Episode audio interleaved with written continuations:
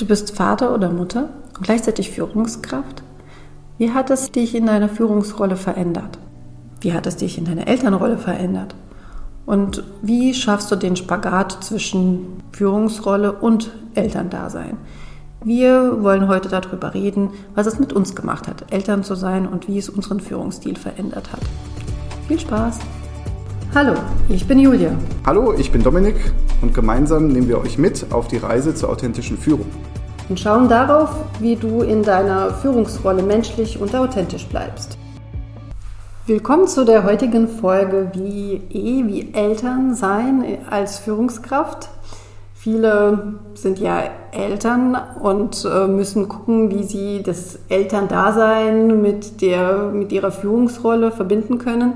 Deswegen haben wir gedacht, wir sind beide Eltern und ja, manchmal hat man so seine Herausforderungen mit dem Spagat, wie wir... Wir reden hier sehr viel über die Bedürfnisse und wie kriegt man die Bedürfnisse seiner Kinder, seiner Familie auch, aber auch der Mitarbeitenden unter einen Hut. Also wie kriegt man diesen Spagat hin? Kriegst du den Spagat hin? Ich weiß es nicht. Also ähm, was, ich hatte ein Riesenglück damals, ähm, dass ich im gleichen Monat Vater wie Führungskraft wurde.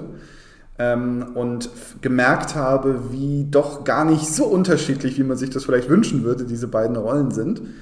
Aber ob ich sie unter einen Hut bekomme, es sind verschiedene Rollen. Wir spielen verschiedene Rollen, sowohl als Eltern als auch als Führungskraft. Nichtsdestotrotz, und hier greife ich auch immer wieder gerne zurück auf die Benediktiner und ihre, ihre Lehre zur Führung, Ähm, steht in der benediktinischen Regel unter anderem, ähm, dass die Führungskraft der Gemeinschaft wie ein liebender Vater ist. Und ich glaube, daraus lässt sich ganz viel ableiten. Zum einen ähm, dieses ewige Tabuthema rund um, wie funktioniert liebende Führung? Funktioniert das? Darf das? Also darf man dieses böse L-Wort mit dem Führungswort zusammenbringen oder nicht? Ähm, und gleichzeitig ist es ja auch eine relativ gute Beschreibung einer Rolle, einer, einer, einer Haltung, nämlich der des Begleiters, der des ähm, Scouts, der des Abenteurers oder wie auch immer man seine Vaterrolle so lebt. Ähm, und gleichzeitig ist es auch so, dass die Bedürfnisse von Mitarbeitenden oftmals gar nicht so viel anders angesiedelt sind als die eines Kindes. Natürlich ist das Verhältnis ein anderes. Ähm, also ich würde sogar sagen, bei meinen Leuten ist das Verhältnis ein anderes als zum Vater. Ähm, aber gleichzeitig hat es sehr viele Parallelen. Und ähm, deswegen weiß ich mal gar nicht, mh, ob dieser Spagat so, so abenteuerlich ist, wie man ihn sich vorstellt, weil man doch sehr viele Parallelen hat, oder?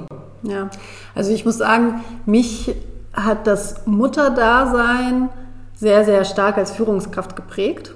Also ich, hab, ich entdecke immer wieder, wie auch du, dass es sehr viele Parallelen gibt.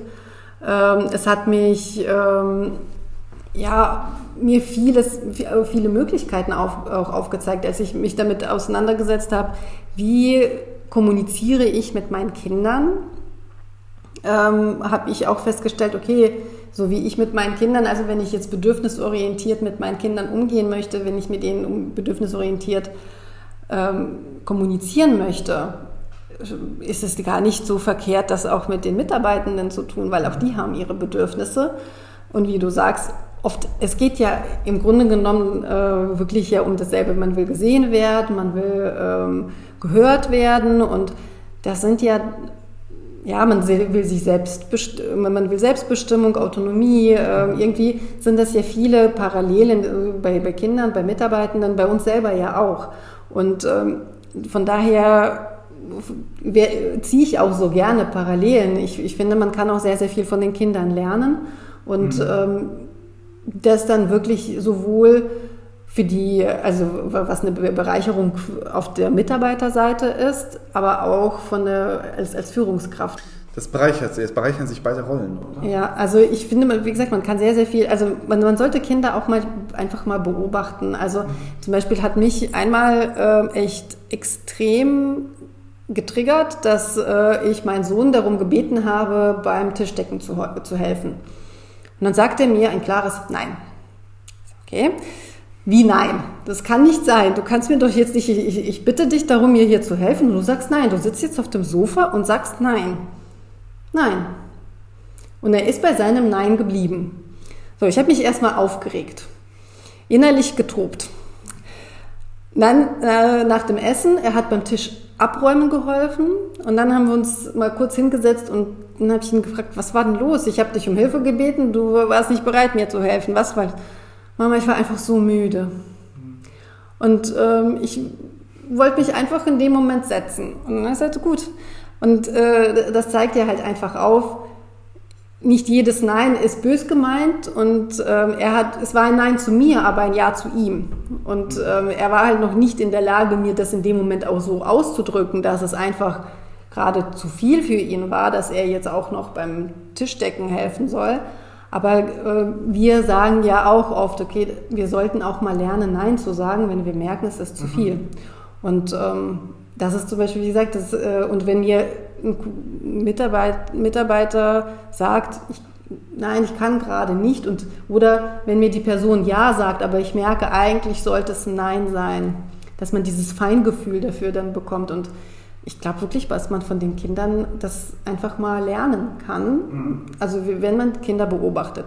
Und ich glaube, egal, ob man jetzt selber ein Elternteil ist oder nicht, Man, man hat trotzdem auch mal Kinder um sich und man kann das beobachten. Oder wenn man äh, merkt, okay, meine Führungskraft hat Kinder, ich habe zwar keine, aber meine Führungskraft hat äh, Kinder. Ich glaube, dass das echt nicht verkehrt wäre, sich auch mal in die Rolle des anderen zu versetzen. Und wir probieren uns in die Rolle unserer Mitarbeiter, unserer Kinder zu versetzen. Ist es nicht verkehrt, wenn dann in dem Moment, wenn man ja. sagt, okay, ich, hab, ich bin Vater, ich bin Mutter, dass es dann auch, dann auch eine andere Rolle gibt, außer der Führungskraft. Und Kinder sind wahnsinnig intuitiv, ne? Also das, was wir oft lernen, ist, unserer Intuition nicht zu folgen. Wir hatten in einer Folge zum Thema Emotionalität die ähm, Emotionen, die hochkochen oder eben halt auch mal nicht hochkochen. Und ähm, das ist, das ist ja das wahnsinnig Spannende, auch dann ähm, Kinder in ihrer Emotionalität zu folgen und zu verstehen, was eigentlich die, die wirkliche Intention des Gedanken ist. Ähm, und da versuche ich auch immer wieder zu motivieren, sowohl mein Kind wie auch äh, meine Mitarbeiter, bei denen ich immer wieder sage, ähm, nein, lass es raus. Was dir jetzt gerade auf der Seele brennt, lass es rausknallen, weil es ist wichtig, dass es rauskommt. Von mir aus auch in der geladenen Emotionalität. Und ich glaube, da sind wir bei Sicherheit. Ne? Also, dass, dass wir versuchen, Sicherheit zu vermitteln. Und ähm, ein Kind, das sich sicher fühlt, rebelliert vielleicht mehr. Ein Mitarbeiter, der sich sicher fühlt, auch. Aber ich glaube, in heutiger Zeit sind das die Mitarbeiter, die wir uns wünschen, die eben gelernt haben zu rebellieren und eben diesen sicheren Rahmen bekommen. Ja, und das sind auch die Mitarbeitenden, die bleiben.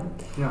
Also Mitarbeitenden, die nie ein Nein aussprechen dürfen, mhm. äh, Mitarbeitenden, die äh, ja auch nie mal rebellieren, die werden wahrscheinlich dann irgendwann gehen, weil sie vieles mhm. in sich einfach hineinfressen, weil es nicht ausgesprochen wird, was die nicht... Die können sich bereinigen, ja. Ja, das glaube ich auch. Und insofern, ja, also das sind ja Dinge, die wir quasi mhm. von unseren Kindern gelernt haben. Das, ähm, und ähm, ja, ich... ich weiß nicht, wie, wie, wie ist es denn für dich? Also nimmst du deine, äh, deine Tochter auch mal mit zur Arbeit?